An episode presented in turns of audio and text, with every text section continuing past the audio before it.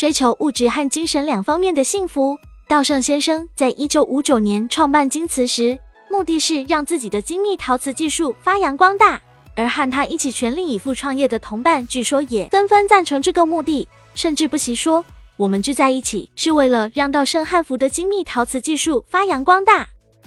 万一不顺利的话，我们宁愿去打临时工，筹措研发费用。”京瓷诞生的目的原本是让稻盛汉服的技术发扬光大这一利己的思想，但创业后雇佣的员工们和创业时的成员相比，心态已发生变化。他们工作的第一目的是为了生活。京瓷成立当初的企业目的对他们已经毫无激励的作用，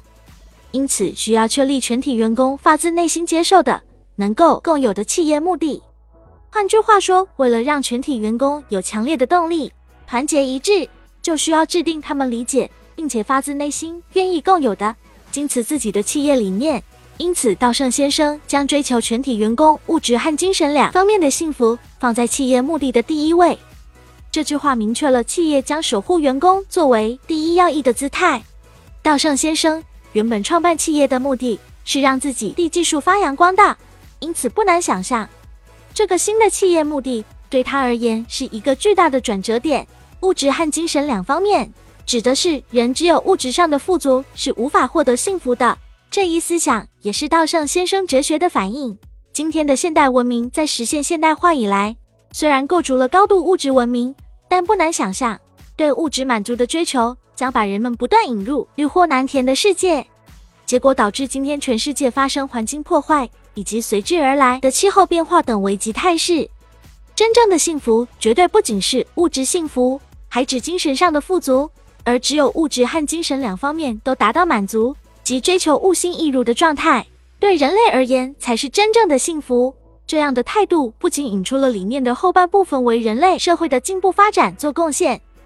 还浓墨重彩的反映在从一九八五年起设立的京都奖上。京都奖是为了表彰那些为尖端科技、基础科学及思想艺术等领域的发展做出贡献的人。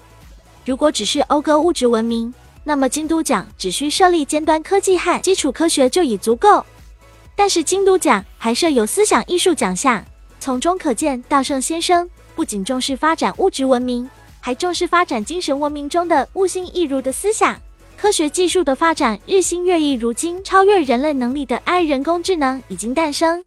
但是与科学技术发展相比，人类精神文明的深化又进展得如何呢？因对物质文明的膨胀感到恐惧而制作了《风之谷》《幽灵公主》等动画电影的宫崎骏导演。在一次电视采访中，针对今天人们对包括人工智能在内的科学技术的依赖风潮，说道：“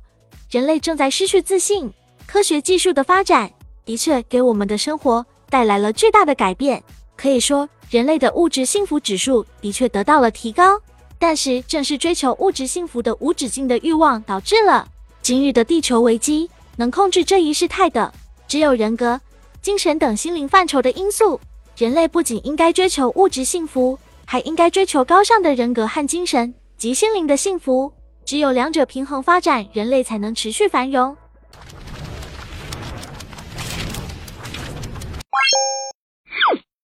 我们书友会希望用十五年时间带动一亿人读书，改变思维，思考致富，和一千个家庭共同实现财务自由。快来加入我们吧！